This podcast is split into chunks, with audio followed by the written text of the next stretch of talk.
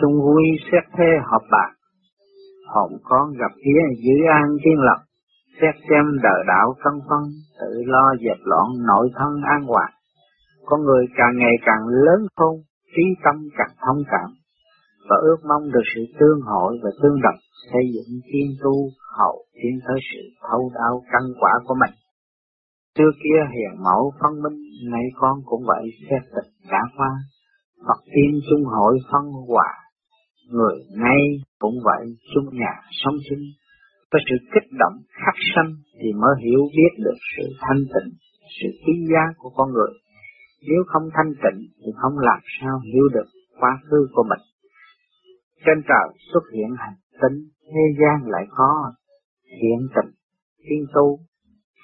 Đôi bên xa suốt vượt bộ, mẹ con chung cảnh trùng tu nội tình, muốn đoạt được mọi sự sáng suốt, tương đồng với thực trạng thì phải kiên cập tự xây dựng lấy mình mới thông cảm được cơ năng thanh tịnh của nội tâm.